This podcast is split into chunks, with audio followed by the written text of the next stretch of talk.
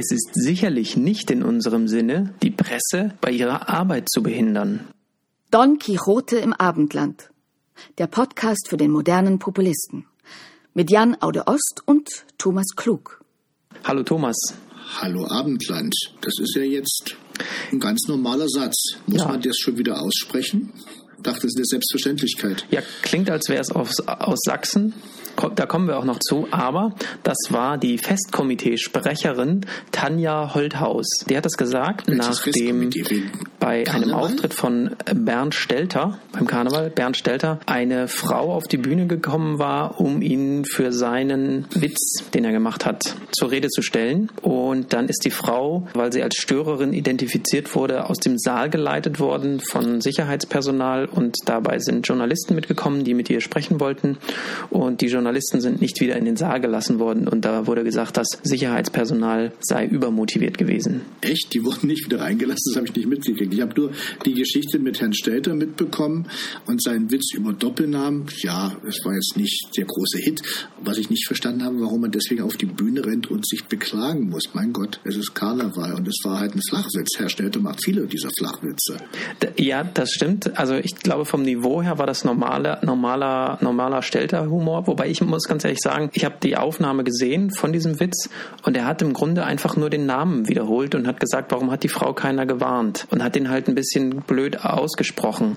Und das, da denke ich mir, also wenn ich das mache, ist das das eine, aber der Mann wird dafür bezahlt, dass der Witze macht und dass ihm dann nicht, nichts Besseres einfällt, als sich über den Namen von einer Frau äh, lustig zu machen, den Doppelnamen. Und das hat die Frau kritisiert und ich fand das gut, dass sie das gemacht hat, weil das ist einfach kein Witz. Ja, aber wenn du alle Witze, die nicht auf eine Bühne gehören, verbieten möchtest, dann bleiben die Bühnen fast leer. Nee, es geht ja nicht um Verbieten. Es geht über, das ist ja, das ist ja, oder das ist ja wieder so, ne? Das, da kommt der Populist in dir durch. Die Frau will ja nichts verbieten. Die lässt ihm nur einen sozialen Preis zahlen, weil das war ihm ganz schön unangenehm. Und man hat gemerkt, dass der deutsche Comedian auch nicht mit Hecklern äh, umgehen kann. Und ähm, sie hat ihn einfach zur Rede gestellt. Ja, und er war nicht besonders schlagfertig, muss ich natürlich auch sagen. Ja, aber bei dem Au. Witzniveau ist das auch nicht anders zu erwarten. Ja, aber ich meine, Annegret Kramp-Karrenbauer, äh, es ist schon schwierig. Und ja, ich erinnere mich, es, wir hatten mal eine Justizministerin, die war richtig gut.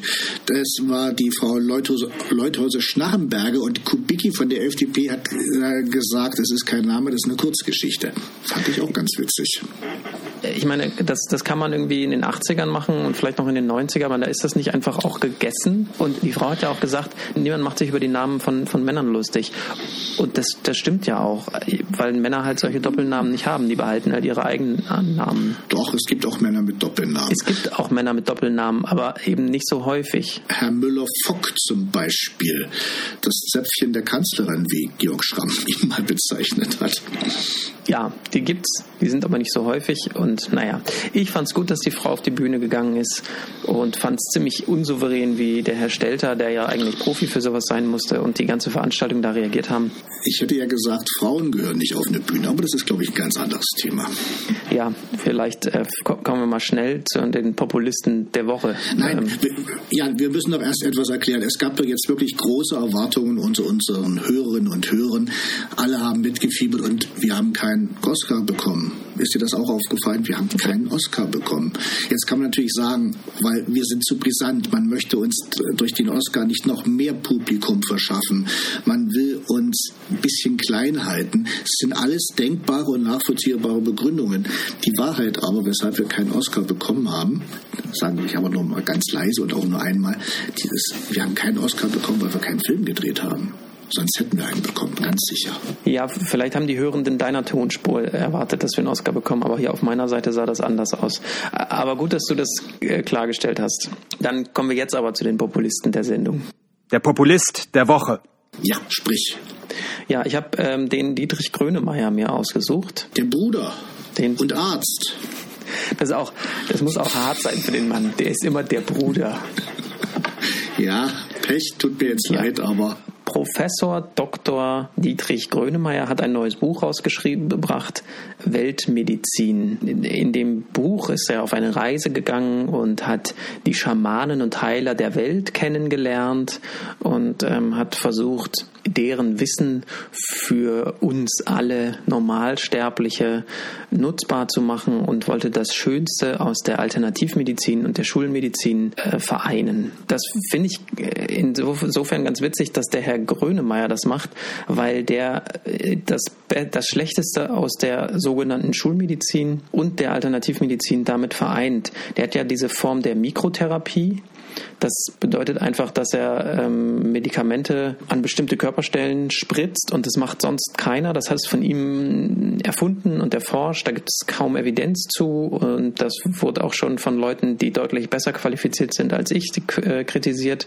Und man kann das, also ich würde das, also meine Meinung, ich weiß nicht, ob man, wir, wir versuchen hier verklagt zu werden. Also ich finde, man kann das als Quacksalberei bezeichnen. Und in, der war jetzt im Schweizer Fernsehen und hat da sein äh, Buch salbungsvoll einer äh, Moderatorin vorgestellt, die ihn eins zu eins äh, interviewt hat, also eine Interviewerin und so semi-kritische Fragen gestellt hat. Was mich ein bisschen aufgeregt hat oder sogar sehr aufgeregt hat, ist, dass er so tut, als gäbe es keine psychosomatische Medizin, weil er immer gesagt hat, dass äh, es würden immer nur Geräte äh, benutzt und so und äh, ignoriert völlig, dass es einen gesamten Medizinzweig gibt, der nur damit beschäftigt ist, sich mit Sprache zu heilen. Das machen, das machen auch viele, was aber daran liegt, glaube ich, dass auch psychische Erkrankungen in dieser Alternativmedizin-Szene nicht so gut angesehen sind. Naja, also auf jeden Fall, der Herr Grönemeyer war im Schweizer Fernsehen, darf weiterhin seine Quacksalberei betreiben und möchte jetzt noch sanfte Quacksalberei mit der unsanften Quacksalberei kombinieren. Ich finde Gerätemedizin gar nicht so schlecht. Zum Beispiel beim Zahnarzt. Ich finde es ganz gut, dass mein Zahnarzt Geräte hat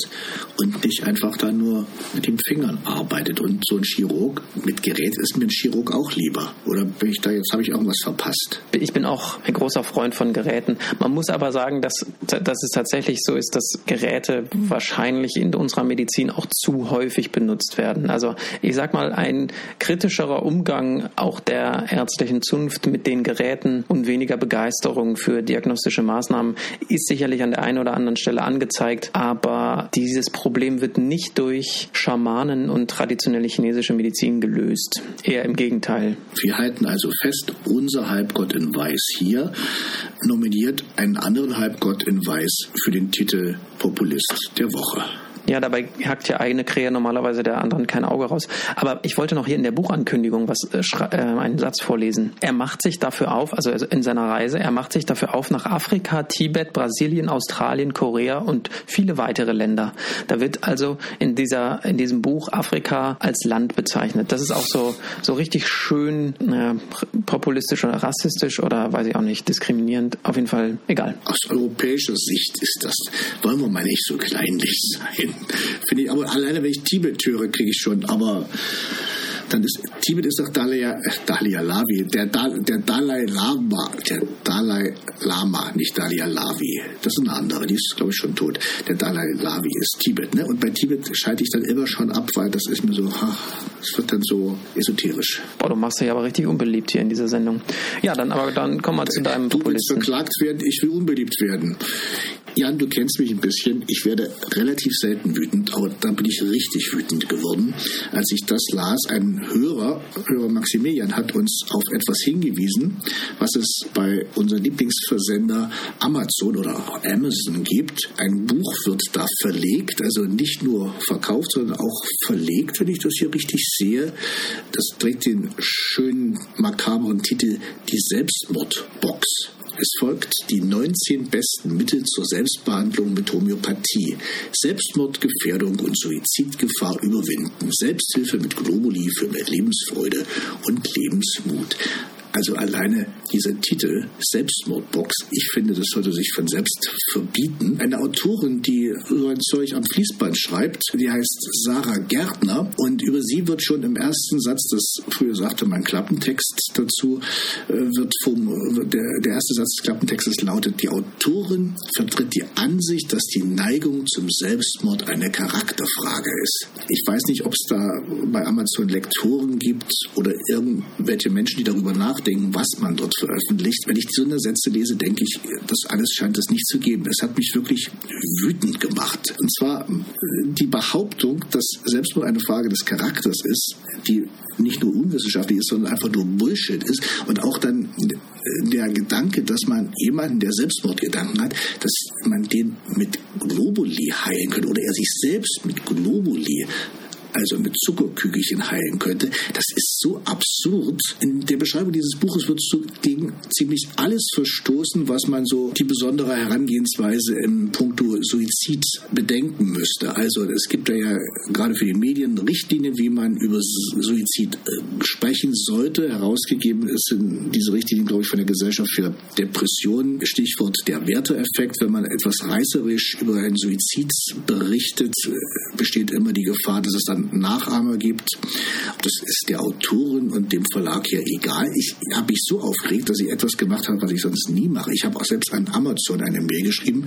Seltsamerweise habe ich auch bis heute keine Antwort erhalten und das Buch ist nach wie vor erhältlich. Und das hat mich wirklich, hatte ich schon erzählt, dass mich das wütend gemacht hat? Ich weiß gar nicht, worüber du dich aufregst. Das ist, du, du hast doch, du hast doch kein Problem mit Sterbehilfe. Das ist halt homöopathische Sterbehilfe. Entschuldigung, wenn jemand sich umbringen möchte und dann irgendwie glaubt, durch Homöopathie wird das verhindert. Hallo, geht's noch? Ich wundere mich. Also klar, ich, ich merke, wir sind, wir, sind noch, wir sind noch zu nah dran, um Witze darüber machen zu können. Ja. Die homöopathische Sterbebegleitung, ja. Er hatte den äh, Hinweis über Twitter geschickt. Ah, und? Ja, er hat äh, ausreichend Resonanz erhalten. Also du warst nicht der Einzige, den das aufgeregt hat. Bei Twitter hat man auch äh, sich äh, ausführlich darüber aufgeregt und ich vermute auch auf Facebook ist das angekommen. Da bin ich aber ja nicht mehr.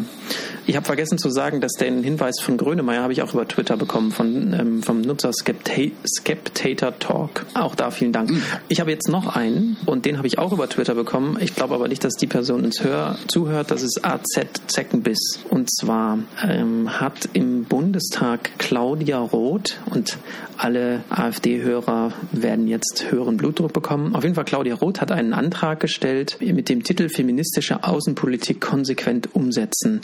Da sollte sich Deutschland dafür einsetzen, dass Frauen weltweit weniger diskriminiert und stärker beim Abschluss von Friedensabkommen in Konfliktregionen beteiligt werden. Das ja erstmal, klingt jetzt, finde ich, nicht so kontrovers, aber es gibt ein schönes Video von, von einem AfD-Bundestag Bundestagsabgeordneten, der heißt Petre Bystron. Und der hat gesagt, dass er diesen Antrag sexistisch findet. Und das Schöne ist, dass Claudia Groth als äh, Bundestagspräsidentin quasi hinter ihm sitzt und, und lachen muss.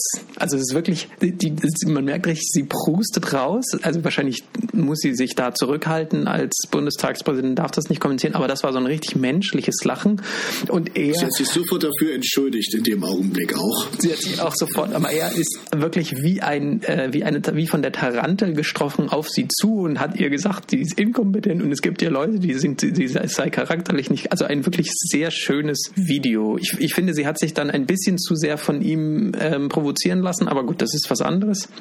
Insgesamt fand ich das, äh, fand ich das sehr schön. Und dann habe ich mich ein bisschen über diesen Herrn informiert und der war auch in Südafrika bei so, so, so einer Bürgerwehr, die einen Bürgerkrieg, einen Rassenkrieg erwartet. Das ähm, verlinken wir dann noch, den Panorama-Artikel, wo er auch interviewt wird und so, also richtig, ein richtig schön unsympathisches Bild abgibt. Aber authentisch, das erwartet man ja. Schieß, er soll doch sogar an Schießübungen teilgenommen haben in Südafrika.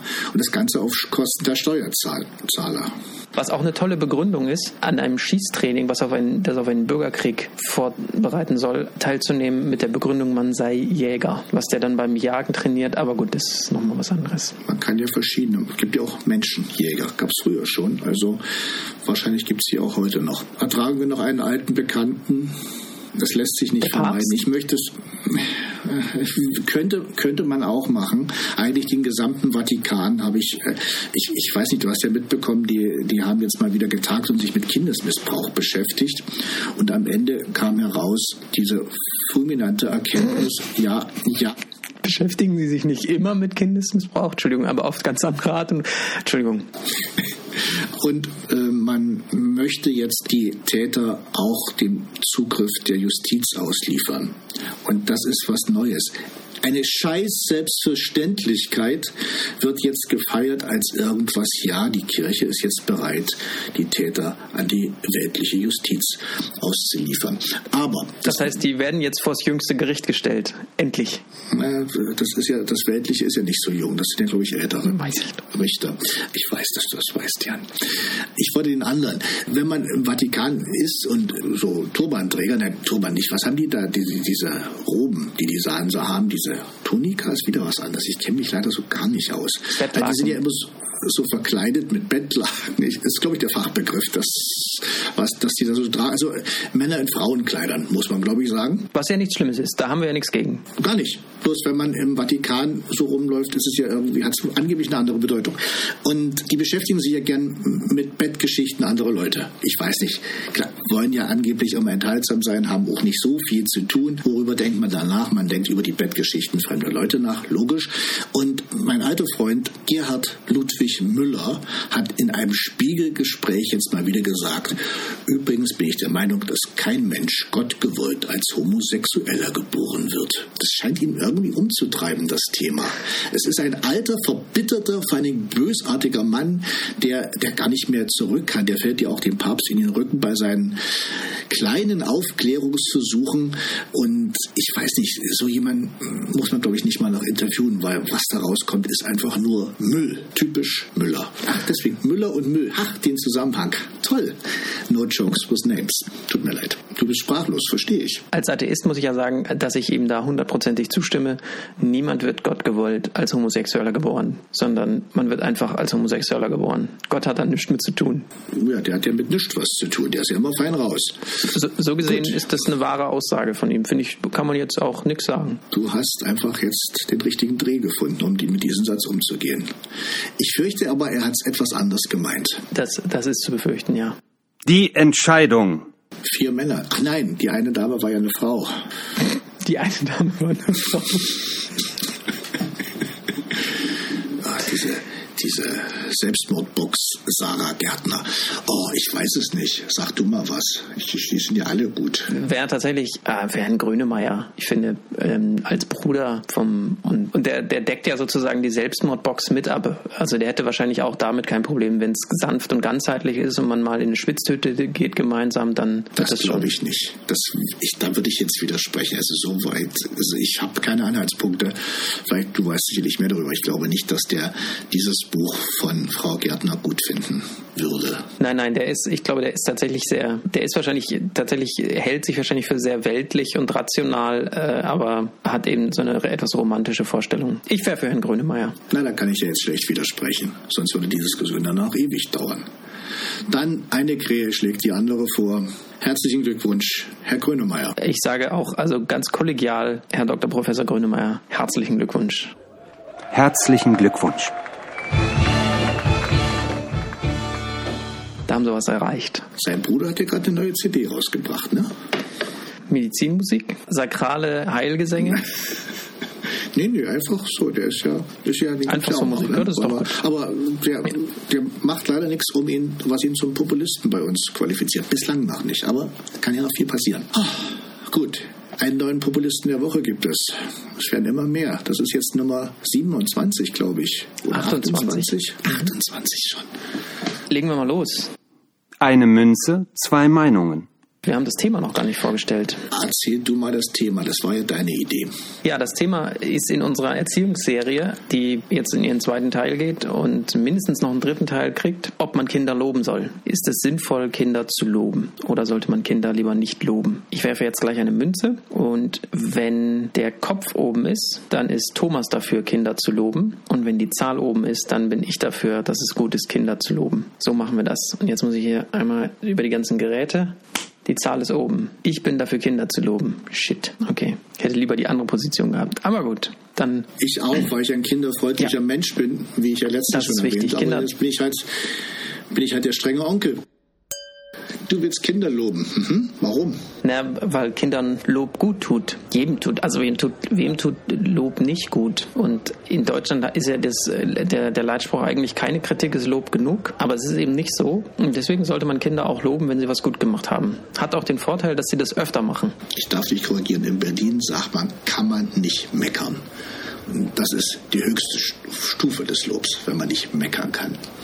Aber ehrlich gesagt, Kinder müssen ja erstmal was tun, damit sie gelobt werden können. Sie müssen sich das Lob doch verdienen. Und womit will sich denn so ein kleines Kind Lob verdienen? Hast du mal irgendein Beispiel? Ich, mir fällt nicht ein, wofür man ein Kind loben sollte. Dafür, dass es Dinge zum Beispiel selbstständig macht, dass es äh, selbstständig isst, dass es sich selbstständig die Zähne putzt, dass es sich selbstständig äh, eine Jacke aussucht, dass es selbstständig. Das. Dafür willst du Kinder loben, für Selbstverständlichkeiten die du selbstständig nennst, bloß weil es selbstständig etwas macht, meine Güte.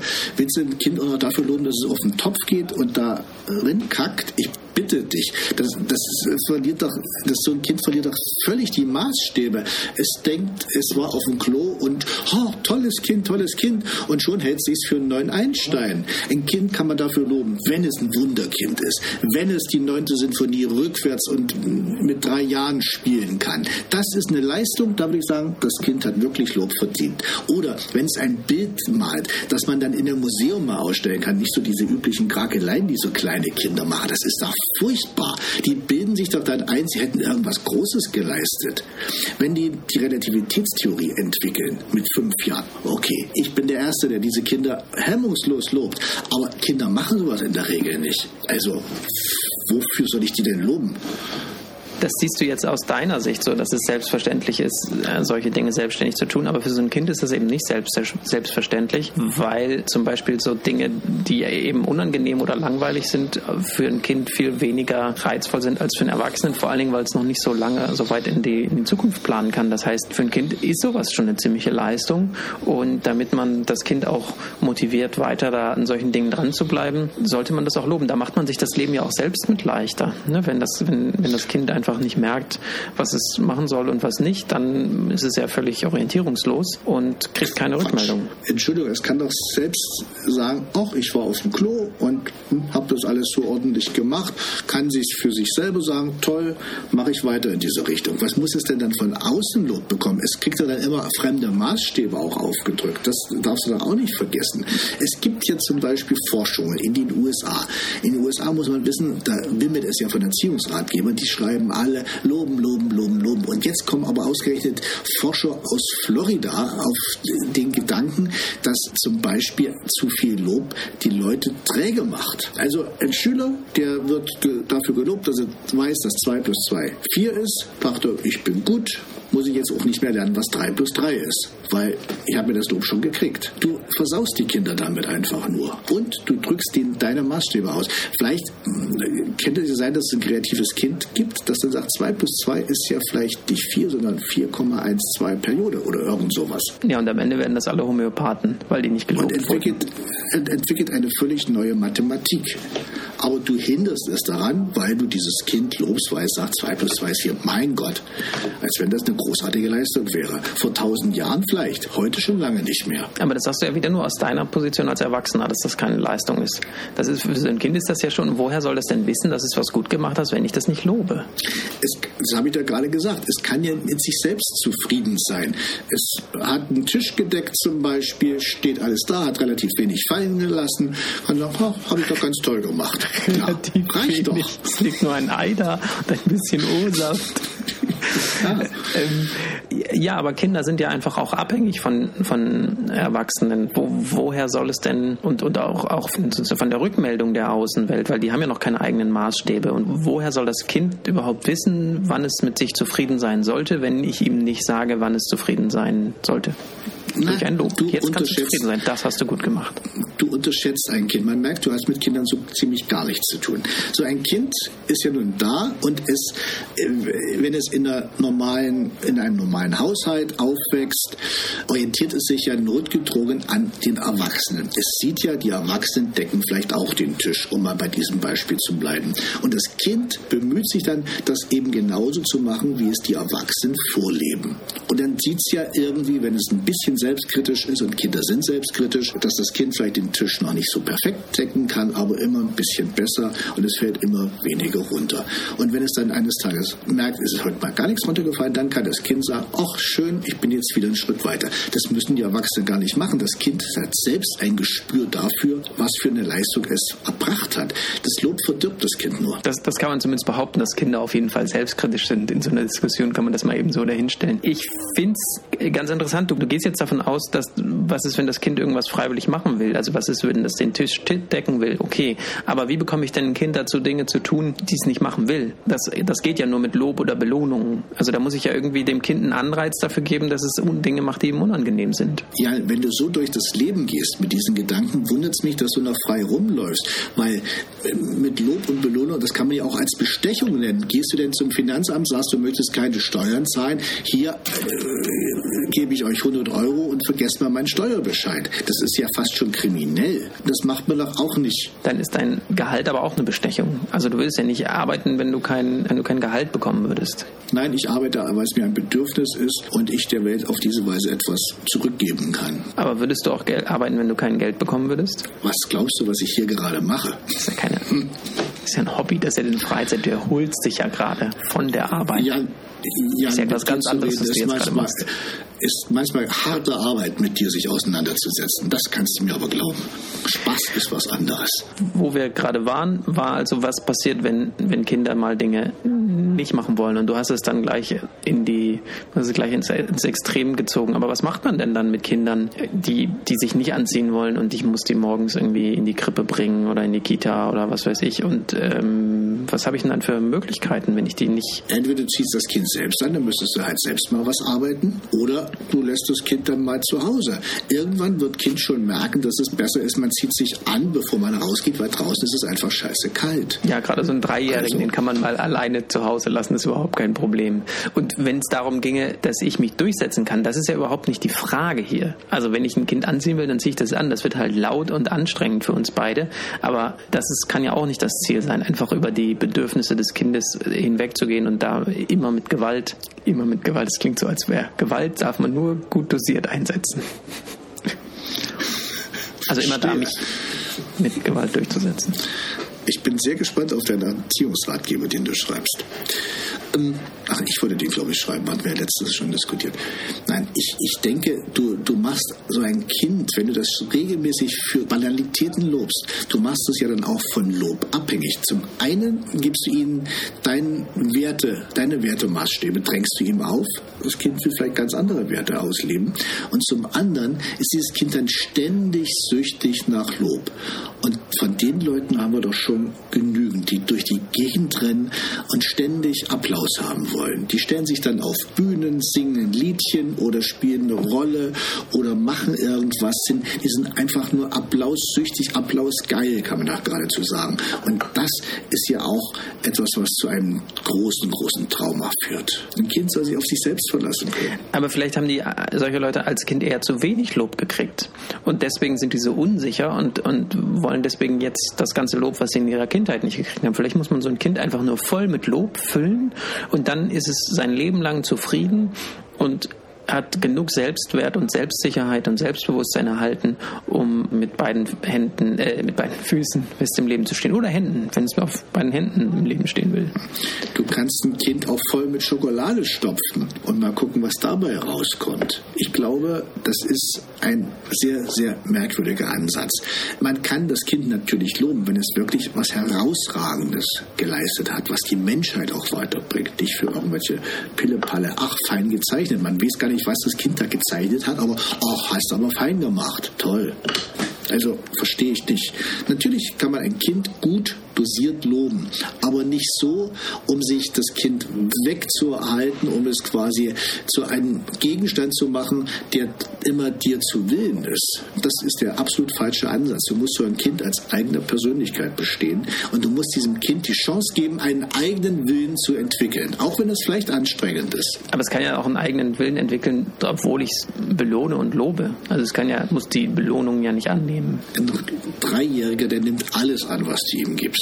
Notfalls auch Lob. Und du entwertest das Lob dann einfach. Ständig wird dieses arme Kind gelobt. Es muss ja bloß noch da sitzen und Schokolade fressen und, ach, hast du aber toll gemacht. Was soll denn da rauskommen? Alles klar. Machen wir Schluss. Ich hoffe, du hast was gelernt, Jan. Siegerehrung. Thomas, das hast du richtig toll gemacht. Verarsch mich nicht. Ja, ähm, Du willst mich nur provozieren. Vielleicht sollte ich erstmal erzählen, wie ich auf dieses Thema gekommen bin. Und zwar bin ich über einen anderen Podcast, einen Erziehungspodcast, auf einen amerikanischen Psychologen gestoßen, der heißt Alfie Cohn. Und der hat ein Buch geschrieben, das heißt Punished by Rewards. Und weil mein Englisch so schlecht ist, spreche ich es nur auf Deutsch aus, also bestraft durch Belohnung. Und der spricht sich komplett dagegen aus, Kinder über Lob und Belohnung zu steuern. So, so, so drücke ich das mal aus. Und zwar nicht nur Kinder, sondern auch Erwachsene. Und der hat schon, das Buch ist aus den 90ern und da hat er eben Forschung dazu äh, beschrieben und er hat tatsächlich auch einige Sachen, die du auch beschrieben hast, gesagt. Zum Beispiel, dass wenn man Kinder lobt, da gibt es Untersuchungen zu, für Dinge, die sie machen, dann nimmt man ihnen die intrinsische Motivation, die Dinge wieder zu tun. Das bedeutet, das Beispiel hast du auch gebracht, wenn ich ein Kind für, dafür lobe, ein Bild gemalt zu haben, dann sinkt die Wahrscheinlichkeit, dass es in der Zukunft weiterhin Bilder malt. Deswegen sagt er, man soll Kinder nicht dafür loben, wenn sie Dinge tun. Hat er bei mir abgeschrieben? Ich, ich vermute, ihr seid irgendwie quantenmechanisch verbunden, verschränkt wahrscheinlich. Hm, Ja, verschreckt. Das klingt plausibel. Also ich, wir hatten uns ja äh, neulich in Dresden darüber schon mal unterhalten. Ich bin ja durchaus ein Freund des Lobes, weil Anerkennung ist, glaube ich, für jede Menschenseele was ziemlich Wichtiges. Aber ich fand diese Argumentation durchaus nicht ganz verkehrt. Ich denke, man kann wirklich Menschen zu viel loben. Und Lob kann auch eine Waffe sein, indem man Kinder damit manipuliert. Und deswegen finde ich, ist es wirklich gut, wenn man jetzt anfängt zu überlegen, wann, wo und wie ich Kinder lobe. Nicht dieses pauschale Loben, was dann manchmal auch gar nicht so gemeint ist, so dieses, ach, hast du ja fein gemacht, dieses gedankenlose Loben ist, glaube ich, furchtbar. Das möchte man ja eigentlich auch gar nicht haben. Auch als erwachsener Mensch möchte ich für irgendwelche Arbeitsergebnisse nicht so, ach, das war ja ganz toll hören, wo ich merke, das hat überhaupt nichts zu bedeuten. Ein echtes Lob bringt, glaube ich, wesentlich mehr, selbst wenn es ein bisschen mit Kritik unterfüttert ist, bringt es mehr, als wenn man einfach nur so sagt, toll. Ich würde das einschränken. Ich würde sagen, ich, ich will kein echtes Lob, ich will echte Wertschätzung. Also ich will nicht sagen, das hast du gut gemacht, will ich nicht von jemandem hören, sondern das hat mir gut gefallen. Das ist für mich was anderes. Da schreibt der Alfie Cohn, also gerade bei Kindern zu, dass es häufig darum geht, das Verhalten zu kontrollieren und das Lob nur, Lob und Belohnung nur funktioniert aus einer Machtposition heraus. Und das ist das, was, was du gerade beschrieben hast, wenn das jemand macht, der auf derselben Position ist wie du und dich lobt, dann fühlt sich das manchmal echt komisch an und man ist sogar eher so ein bisschen gekränkt, weil was maßt der sich an, mich für was zu loben? Das habe ich auch irgendwann mal gelernt, ja, stimmt. Ja, das, also das, das ist tatsächlich ein echt komplexes Thema, was, äh, glaube ich, im, im Rahmen eines populistischen Podcasts leider gar nicht richtig besprochen werden kann, weil in diesem, in dem Buch, was er geschrieben hat, da hängt auch eine ganze Haltung dahinter. Also er sagt zum Beispiel, Belohnungen nützen in der Regel dem Belohner und nicht dem Belohnten. Und das ist was, worüber man sich irgendwie äh, selten bewusst wird. Ne? Also wenn du, wenn du das und das machst, dann kriegst du ein Gummibärchen oder so. Da hat das Kind ja letzten Endes nichts von, außer ein Gummibärchen. Aber ich bin derjenige, der dann seine Ruhe hat. Und wir wissen beide ganz genau, warum du jetzt ausgerechnet Gummibärchen erwähnt hast. Das ist kein Zufall. Die, weil die hier liegen, die Gummibärchen, und ich die nicht essen darf. Und erst nach der Sendung darf ich die essen, hat Thomas gesagt. Wenn ich das gut gemacht habe, kriege ich nach der Sendung ein Gummibärchen. Oder zwei. Bis jetzt sieht es nicht so aus. Nein, Wir sind ja manchmal auch der Podcast für praktische Lebenshilfe, populistisch praktische Lebenshilfe.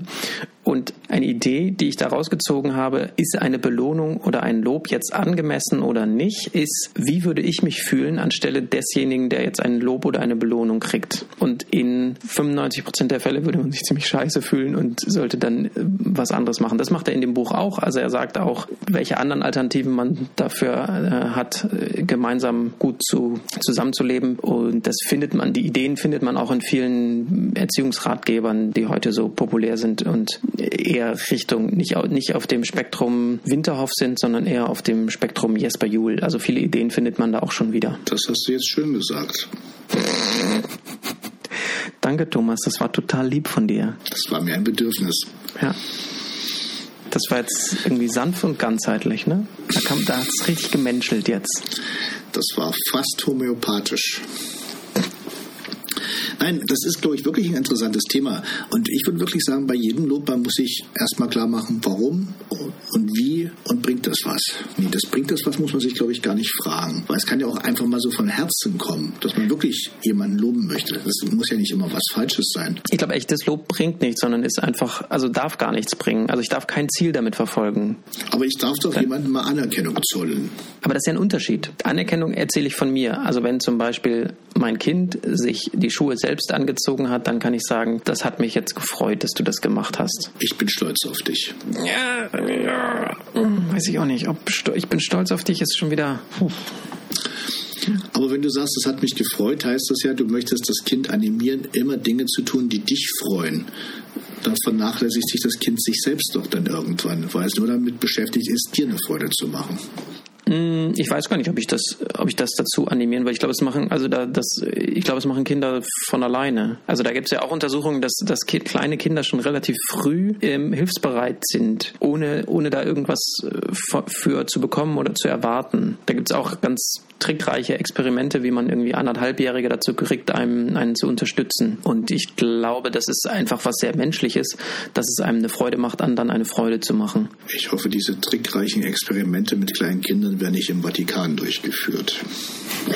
Ich fand noch einen Aspekt, den du erwähnt hast in der Diskussion, ganz interessant oder der hat mich, also als ich dieses Buch dann äh, gelesen habe, habe ich auf Spielplätzen beobachtet, wofür Kinder gelobt werden. Und da gibt es oft Situationen, wo ein Kind eine Rutsche runterrutscht und dafür gelobt wird. Und dann wird es ja im Grunde dafür gelobt, dass die Schwerkraft das Kind nach unten gezogen hat.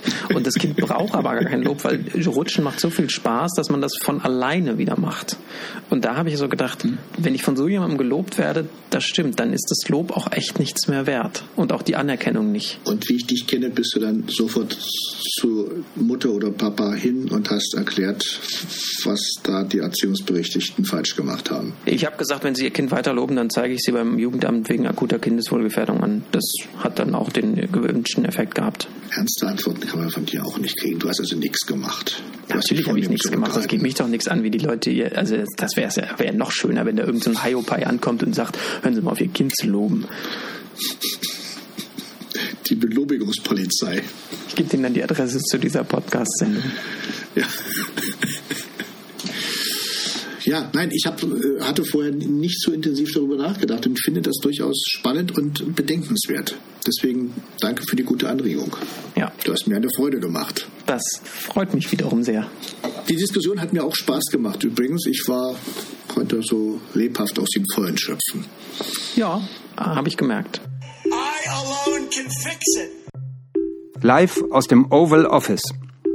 Jan, und zwar wir haben zwar keinen Oscar bekommen, aber Donald Trump hat die Goldene Himbeere bekommen, schon zum zweiten Mal. Und ich finde ja, er hat sie verdient. Er ist ja, das wird jetzt glaube ich niemand abstreiten, er ist ja durchaus ein Selbstdarsteller. Und so wie er sich selbst darstellt, ich muss sagen, er macht das so grottenschlecht, so furchtbar, immer mit zu großen Gesten, mit einfältiger Mimik, wie Mimik eines, das sage ich jetzt lieber nicht, ich möchte die Orang-Utans nicht gegen mich aufbringen. Und also er hat die goldene Himbeere verdient.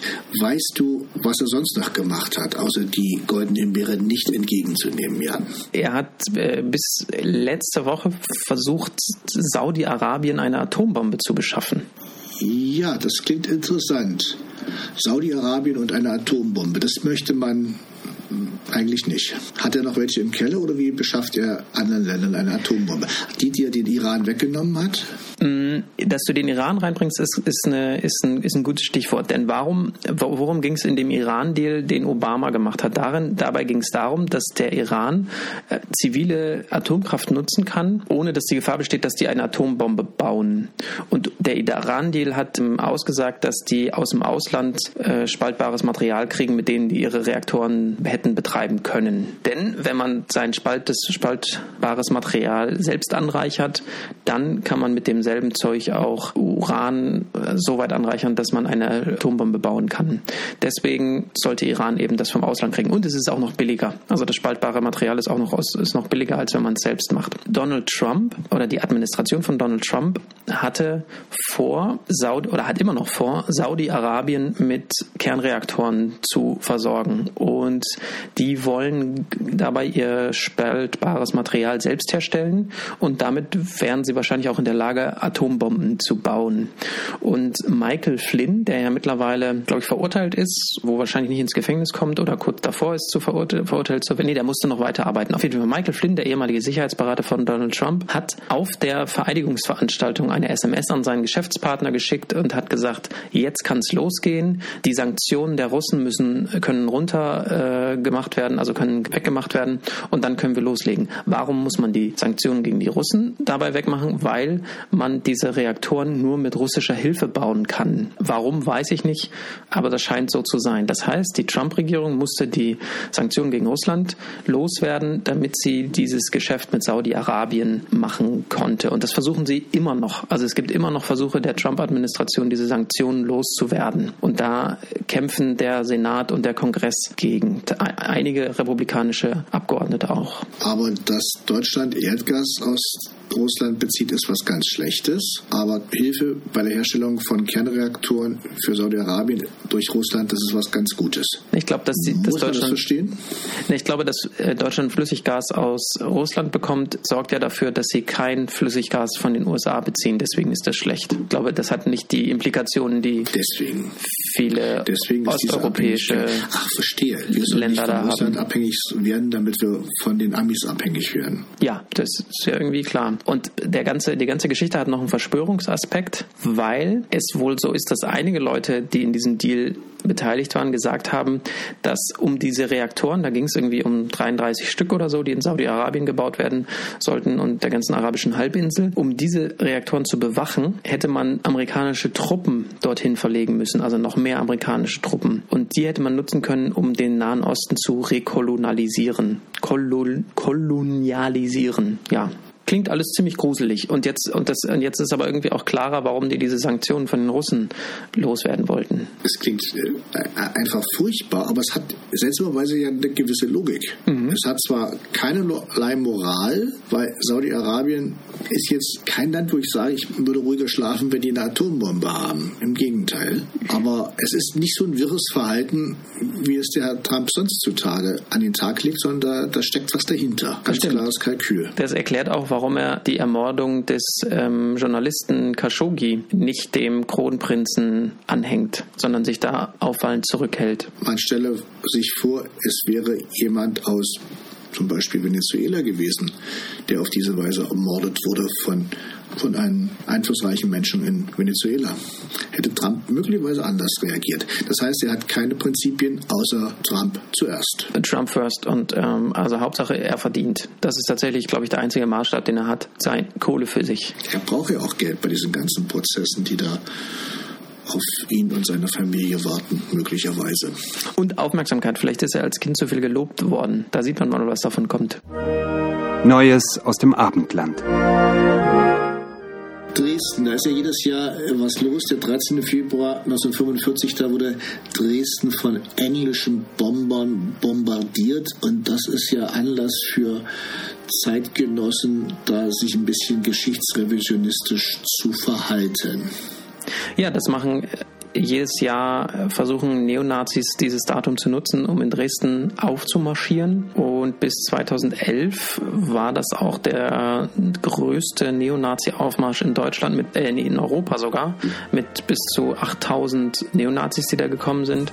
Und da kam es dann zu Gegendemonstrationen, die dafür gesorgt haben, dass das, äh, dass es deutlich kleiner wurde. Aber dieses Jahr waren es tatsächlich, allerdings am 15. Februar, ähm, waren es 1200. Das waren so viele wie, wie lange nicht mehr. Und da war ich auf der Gegendemo und habe versucht, ein Zeichen zu setzen, dass ich das nicht will. Und wurde die Nazi-Demo daraufhin abgebrochen, weil du es nicht wolltest? Nee, nicht, weil ich nicht wollte. Und die wurde auch nicht abgebrochen. Aber immerhin wurde es äh, erreicht, dass sie nicht durch die Innenstadt gezogen sind, sondern eher an der Peripherie geblieben sind. Das, und das ist für Dresden schon immerhin schon ein Erfolg. Es ist zwar ein bisschen traurig, dass also zwischen 1200 und 2500 die Zahlen schwanken, da Gegendemonstranten nur da waren und nicht 20.000. Aber gut, man muss in Dresden auch nehmen, was man kriegen kann. Es gab offenkundig mehr Gegendemonstranten als Nazis. Das ist da auch schon ein geiler Erfolg. Ja, und das ist, in, wie gesagt, in Dresden muss man nehmen, was man kriegen kann. Ich finde es nur ganz interessant, dass ich mich mittlerweile auf Demonstrationen durch Polizeibeamtinnen und Beamte eigentlich nicht wirklich sicherer fühle. Das war früher schon mal anders. Also ich habe jetzt nie als freundlich erlebt, das ist ja auch nicht deren Job, freundlich zu sein, aber mittlerweile weiß ich immer ziemlich genau, wo sich Polizeibeamte um mich herum befinden. Das äh, habe ich erst hier in Sachsen kennengelernt. Und das haben ja auch einige Pressevertreter dann zu spüren bekommen, wie welches demokratische Verhältnis, äh, Verständnis da einige Beamtinnen und Beamte haben, wahrscheinlich vor allem Beamte. Ich dachte, die, die Dresdner Polizei wurde geschult und ihr wurde beigebracht, dass freie Presse eben auch wirklich eine freie Presse ist und die sich auf Pressefreiheit berufen kann. Hat die Dresdner Polizei das noch nicht kapiert? Naja, solche, solche alten Gewohnheiten, die lässt man halt ungern los und das dauert halt auch eine Zeit. Was ist denn passiert? Weißt du Näheres? Ja, ein, ein Reporter der Sächsischen Zeitung und auch einige andere wurden ähm, an der Berichterstattung gehindert, wurden geschubst, wurden bedroht. Das, äh, von der Polizei? Von der Polizei, ja, ja. Also in diesem Fall nicht von Rechten, sondern direkt von den Beamten. Die haben also nicht, es äh, passiert ja auch mal, dass ähm, Journalisten in Sachsen nicht ausreichend geschützt worden werden vor rechten Menschen, sondern diesmal war es tatsächlich die Polizei. Da gibt es auch YouTube-Videos und Aufnahmen und Tonaufnahmen, aber du weißt natürlich nicht, wer das war, weil die Polizisten ja alle nicht gekennzeichnet sind. Also diese Aufkleber, die man in Dresden findet, Peggy Zei, sind nicht ganz verkehrt. Leider nein. Also meine Erfahrung. Es bleibt spannend in Sachsen. Ist dir etwas passiert oder? Nee, ich bin da weder vom Charakter noch vom Alter so, dass ich da irgendwie an vorderster Front bin. Ich äh, bewege mich da als Verfügungsmasse und äh, laufe dahin, wo man mir das sagt und habe in diesem Fall äh, weit ab vom eigentlichen Geschehen dafür gesorgt, dass die Nazis da nicht hin konnten, wo ich war, weil ich da war. Aber die eigentlichen Blockaden haben andere Leute gemacht, die haben da deutlich mehr einstecken müssen und ja, das ist, das ist nicht so meins, muss ich zu meiner Schande gestehen. Aber es gibt in Dresden schon auch ein engagiertes Bürgertum, die sich diesen Nazis dann doch entgegenstellen. Ich möchte da das Gute auch in Dresden glauben. Ich bin mir tatsächlich nicht sicher, wie viele Leute davon aus Leipzig gekommen sind. Aber es wäre dann auch Sachsen gewesen, wenn sie aus Leipzig gekommen sind. Also es gibt in Sachsen Menschen, die sich, die noch Charakter haben. Ja, gut. Machen wir noch was leichteres. Magische Momente. Jan, du hast letztens etwas gemacht, du hättest es nicht machen dürfen.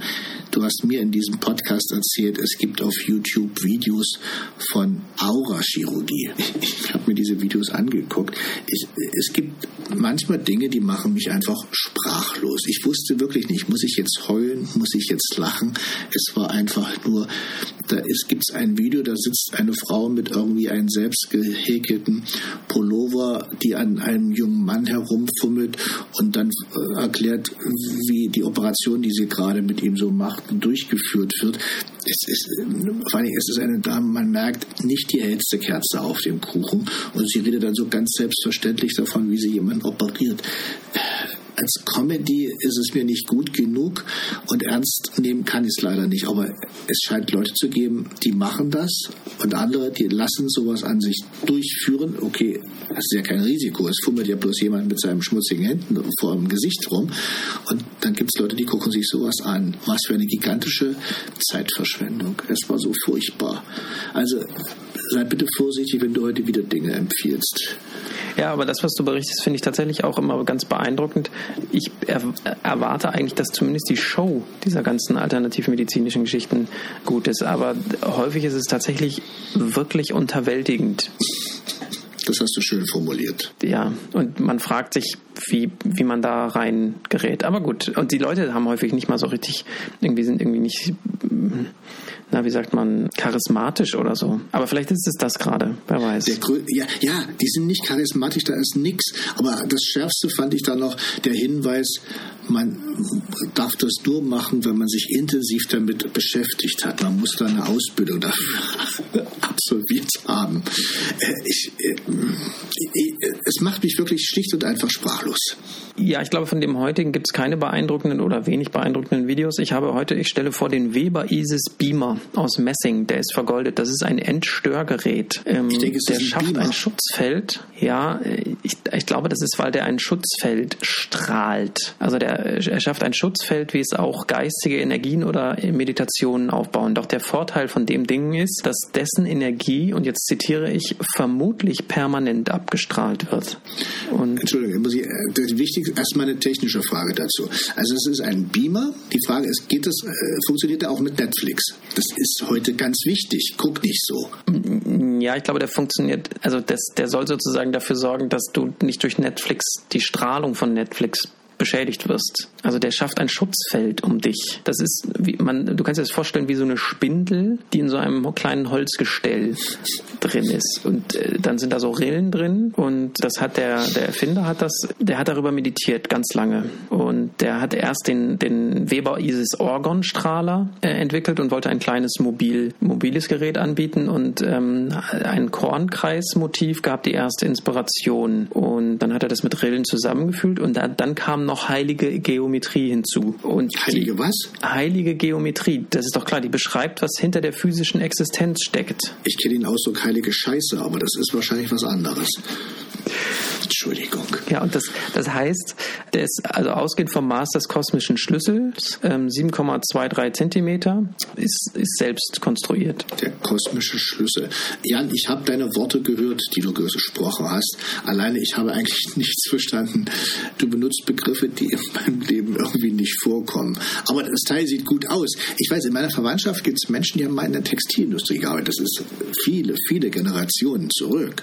Und äh, da lag bei uns zu Hause immer so eine komische Spindel rum. Die sieht wirklich so aus wie auf diesem Bild, bloß dass sie nicht so vergoldet war und nicht in so ein Holzgestell stand. Also das ist wahrscheinlich so eine alte, das ist jemand aus der Textilindustrie, der hat sich davon inspirieren lassen, hat so eine olle Spindel genommen, bisschen Goldlack drauf gesprüht oder gemalt und, und verkauft das jetzt für teuer Geld. Nee, nee, nee, nee, nee. Diese Form ist im alten Ägypten als Kopfschmuck zu finden. Die Pharaonen haben sozusagen einen halbierten Isis-Beamer als Krone getragen und dadurch höhere Inspirationen empfangen. Ich finde, du musst das jetzt gar nicht so irgendwie lächerlich machen.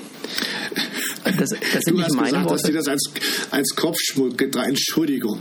Ich meine, das, das verlierst du doch ständig, das Teil. Eckhard Weber sagt das. Und da sind 40.000 Stück schon verkauft Textilindustrie, worden. Ein, ein Weber Textilindustrie. Erkennst du den Zusammenhang? Jetzt verstehe ich. Äh, jetzt, jetzt, wie, jetzt. Wie viele Stück sind verkauft? Wie viel? 40.000. Das heißt, es laufen da draußen 40.000 Irre herum, die denken, dass diese Spinde irgendetwas macht, was ihnen nützt. Nee, da laufen 40.000 normale rum, die denken, dass ihnen das was nützt. Und wenn er tatsächlich 40.000 davon verkauft hat und er hat die billigsten verkauft, die billigsten kosten 300 Euro, dann ist er wohlhabend. Moment, die teuersten er, kosten er zahlt hoffentlich auch Steuern. Außerdem, du musst berücksichtigen, du brauchst dafür Designer, du brauchst eine Produktentwicklung, du brauchst wissenschaftliche Studien. Braucht er nicht. Wissenschaftliche Studien braucht er nicht, nein. Die, Phara auch die Pharaonen brauchten auch keine okay. Studien. Ja, okay. Also er hat damit ein, gut, gutes Geschäft gemacht.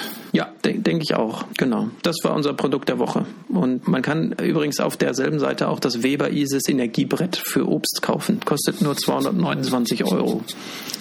Das Brett vorm Kopf. Wenn man Herrn Trump mal mit seinen Strafzöllen braucht, dann ist er nicht da. Ja, aber das Brett, das Brett wirkt rund um die Uhr.